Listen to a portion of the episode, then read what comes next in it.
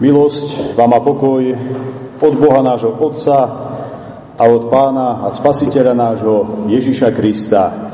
Amen.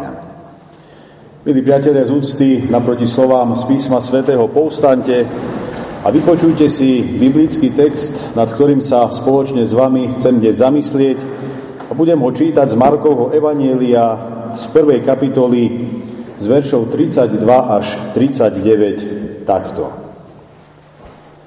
Keď slnko zapadlo a nastal večer, prinášali k nemu všetkých chorých a posadnutých zlými duchmi. Celé mesto sa zhromaždilo pri dverách. Ježiš vtedy uzdravil mnohých postihnutých, ktorých trápili rozličné choroby, vyhnal mnohých démonov a nedovolil im hovoriť, lebo ho poznali. Nad ránom zavčasu ešte za tmy vstal a vyšiel von. Odišiel na osamelé miesto a tam sa modlil. Šimon a tí, čo boli s ním, sa ponáhľali za ním. Keď ho našli, povedali mu, všetci ťa hľadajú. On im povedal, poďme inde, do blízkych mestečiek, aby som aj tam kázal, veď na to som prišiel. Chodil po celej, po celej Galilei, kázal v ich synagógach a vyháňal démonov. Amen. Toľko je slov z písma svätého.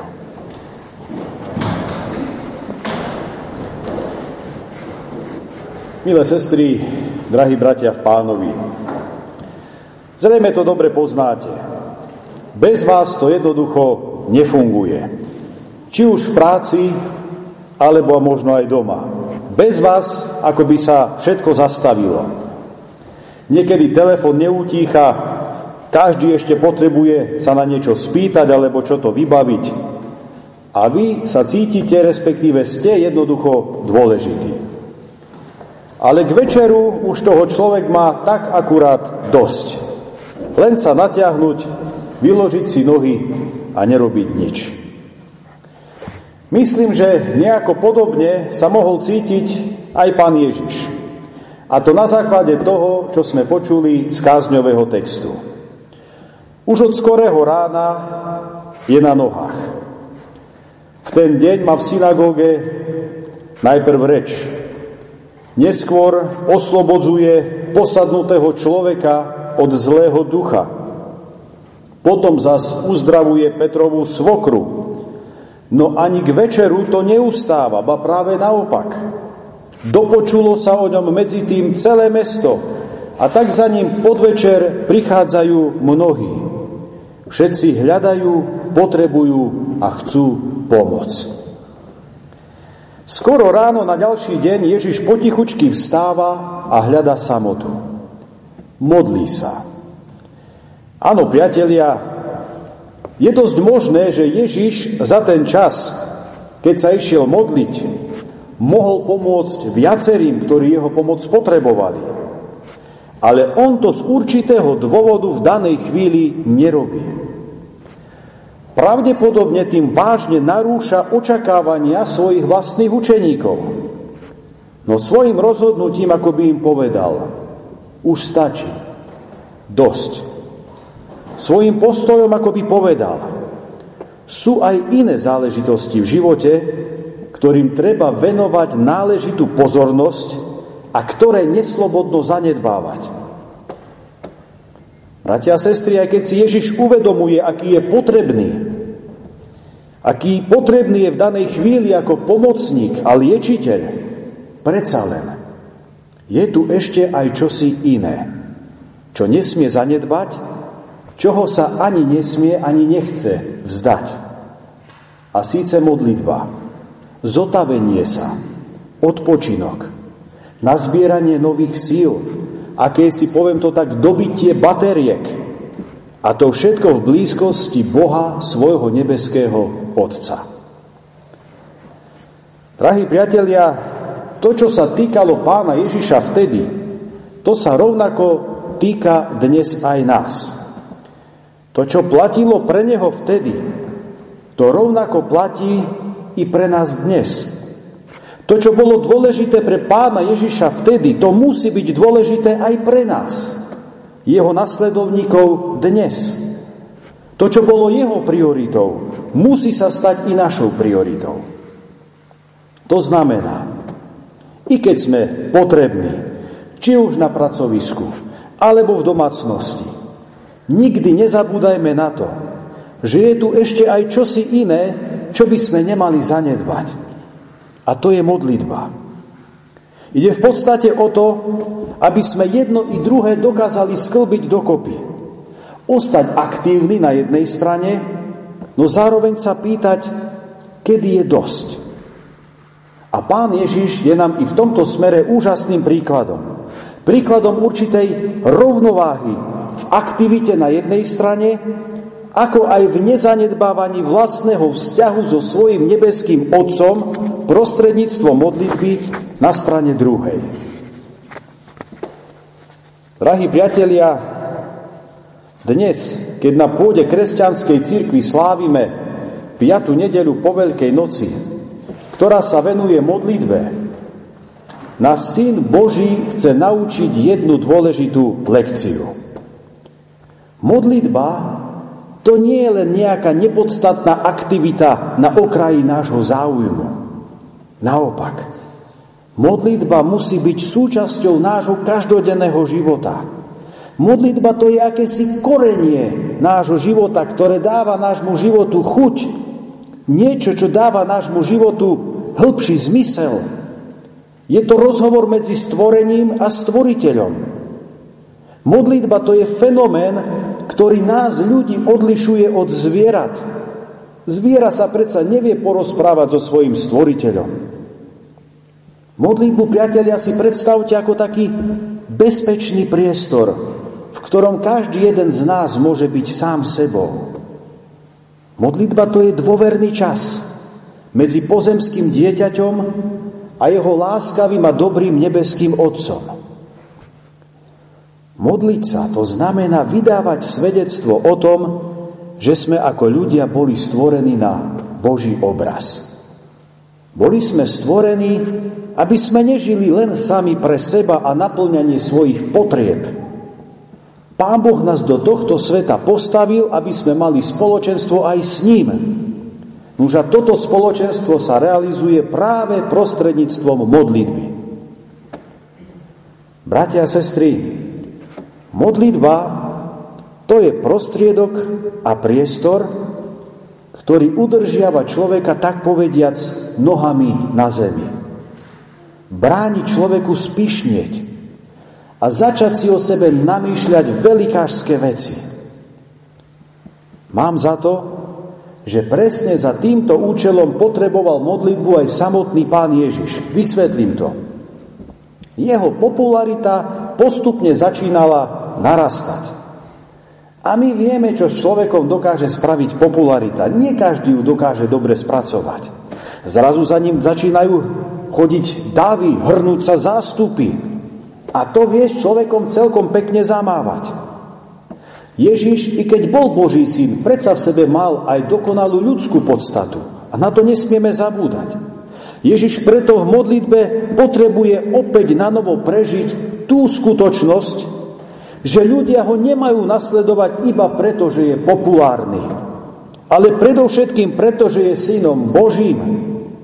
Práve v modlitbe Ježiš prijíma silu postaviť sa démonom a prikázať im, aby o ňom nehovorili. Možno nám to príde zvláštne, veď Ježišovi mohlo imponovať, že už aj démoni o ňom hovoria, že je Boží syn. Ale on ich cestu odmieta, rovnako ako aj cestu satanovú. O svojom mesiáštve chce ľudí presviečať vlastnými slovami a skutkami, nie prostredníctvom démonov. To nie je cesta, po ktorej chce ísť. Drahí priatelia, modlitba to je tiež prostriedok, pomocou ktorého poznávame, kto sme my a kto je Boh. Človek, ktorý sa modlí, sa nikdy nebude hrať na pána Boha ani si prisvojovať božské atribúty. Nuž a napokon jedine v úprimnej a vrúcej modlitbe, iba v modlitebnom spoločenstve s nebeským Otcom smie človek opäť na novo zažiť, že celá naša spása a záchrana nebola vybojovaná len kvôli zázrakom, ktoré Ježiš robil. Nie. Celá naša záchrana a spása je postavená jedine na Kristovom utrpení, smrti a vzkriesení. A to, drahí priatelia, znamená jedno. I keď možno každý deň je toho ešte veľa, čo mi treba urobiť, čo mi treba stihnúť, či už v práci alebo doma, čo musím jednoducho spraviť. Napriek tomu si smiem, môžem, ba dokonca mám vyčleniť čas na pokoj, odpočinok, oddych a modlitbu. Veď tak si to napokon praje i samotný stvoriteľ. Mám tak spraviť preto, aby som nezabudol na svoje miesto v celom tom dianí okolo seba a zároveň, aby som zo zreteľa nestratil toho, ktorý si zasluhuje moju najväčšiu pozornosť, môjho Boha. On ma predsa nestvoril a do tohto sveta nepostavil iba preto, aby som bol otrokom svojich povinností a prác. Odložiť na istý čas prácu a venovať sa modlitbe určite nie je znakom či prejavom lenivosti človeka. Naopak, práve že v modlitbe sa nádherne realizuje ľudskosť človeka na jednej strane a majestát Boha na druhej strane. Sestri a bratia, i keď je stredovek už dávno za nami a je dávno prekonaný, i keď v modernej dobe církev mnohým stále ako keby pripomínala nejakú stredovekú štruktúru a organizáciu, čo dúfam vám teda nepripomína, predsa len jedna zo zásad stredoveku platí dodnes. Určite to poznáte. Ora et labora. Modli sa a pracuj. Áno, priatelia, tieto dve aktivity nás majú sprevádzať deň čo deň. A ako som už v kázni naznačil, je dôležité, aby boli v rovnováhe. Aby sme neskončili len pri jednej alebo len pri druhej. Náš pán nechce, aby sme sa iba modlili, ale nepracovali. Takýto postoj nie je totiž ničím iným ako postojom, ja som si to dovolil nazvať, zbožnej lenivosti. Pekne to síce vyzerá, ale je to lenivosť, zaobalená do masky zbožnosti. Na druhej strane od nás náš pán nechce ani to, aby sme len pracovali, no nemodlili sa. Takýto postoj je totiž akoby ľudským, heroickým dokazovaním Pánu Bohu toho, že si poradíme, že si vystačíme a zvládneme to aj bez Neho. Tak jedno ako aj druhé je nezdravý extrém. A preto vo svojich modlitbách okrem iného prosme nášho dobrého nebeského Otca aj o múdrosť, aby sme v živote vedeli správnym spôsobom aplikovať tak ora, ako aj labora, tak modlitbu, ako aj prácu. A nech je nám v tomto smere svetlým príkladom práve náš reformátor doktor Martin Luther. Predstavte si, ten pri všetkej svojej vyťaženosti a produktivite strávil na modlitbe každý deň 3 hodiny. Človek by si možno povedal, takto strácať čas. Veď za tie tri hodiny mohol Luther spraviť kopec inej dôležitejšej roboty, okoľko viac komentárov k písmu svetému mohol napísať, okoľko viac listov či prednášok mohol skoncipovať, okoľko viac mohol rozšíriť svoje celoživotné dielo. Áno, priatelia, my to takto vnímame. Modlitba dnes pre mnohých nie je nič iné ako neefektívne strávený čas. Poviem rovno, strata času. No pre Lutera tie tri hodiny počas dňa boli práve že časom najefektívnejším, najplodnejším a najužitočnejším. Boli to tri hodiny poznávania Pána Boha, Jeho slova, Božích plánov a Jeho vôle. Boli to tri hodiny, ktoré ovplyvnili všetko ostatné, čo Luther ďalej počas dňa robil, písal, prednášal, tvoril a podobne. A bez tých troch hodín modlitby by nevzniklo nič to ostatné, čo dodnes obdivujeme, čo je dodnes predmetom bádania a skúmania mnohých vedcov a odborníkov v tejto oblasti. Ako Luterovi nasledovníci skúsme nášho reformátora nasledovať aj v jeho modlitevnej horlivosti. Ja určite teraz nechcem povedať, že každý sa máme modliť 3 hodiny. V tomto nech si každý sám nájde svoju mieru. Pokúsme sa však aj my na modlitbu pozerať nie ako na zabitý čas, ale ako na ten najlepšie možne strávený čas dňa, ktorý pozitívne ovplyvňuje všetko ostatné. Bratia a sestry, keď v dnešnú nedeľu uvažujeme o modlitbe, nechcel by som zabudnúť ešte na jednu podstatnú vec.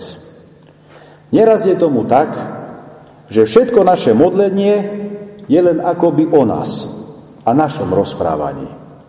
Ako by sme sa ani nerozprávali s Pánom Bohom, ale len sami so sebou. V normálnej medziľudskej komunikácii si ako si nevieme dobre predstaviť, že by sme v rozhovore druhého človeka vôbec nepustili k reči, len my by sme mleli a mleli. Máte aj takých ľudí, ale to nie je rozhovor. Potom by to nebol rozhovor, dialog, ale len siahodlhý monolog. Dá sa niečo také nazvať ako komunikácia? teda zdieľanie myšlienok, informácií, pocitov a podobne? No, asi len ťažko. A predsa, práve to, čo si nevieme dobre predstaviť v našej medziľudskej komunikácii, práve toho sa až príliš často dopúšťame v komunikácii s Pánom Bohom, teda v modlitbe. A čo tým chcem povedať? Len toľko, že modlitba je tiež o tom, aby sme k slovu pustili aj Pána Boha. Naša modlitba by sa nemala skončiť iba záverečným amen.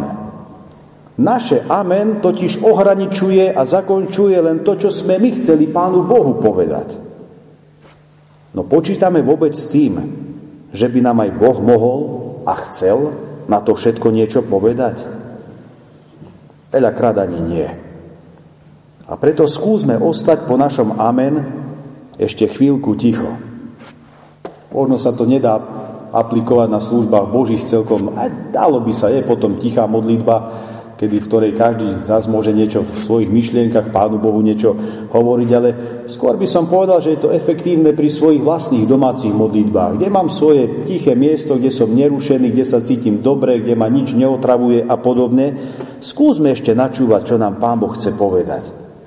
On sa nám nebude prihovárať tak, ako sa my k sebe prihovárame.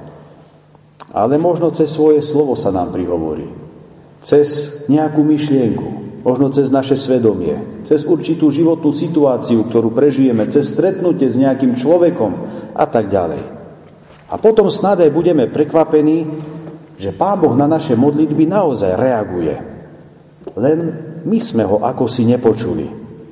Možno sme boli príliš zanepráznení, možno príliš uponáhľaní, rozbehaní, možno príliš ustarostený a možno sme jeho odpoveď ani počuť nechceli a príliš na ňu neboli zvedaví.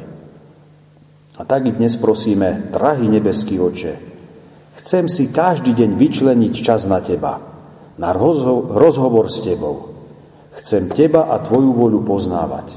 Chcem načúvať, čo mi ty chceš povedať.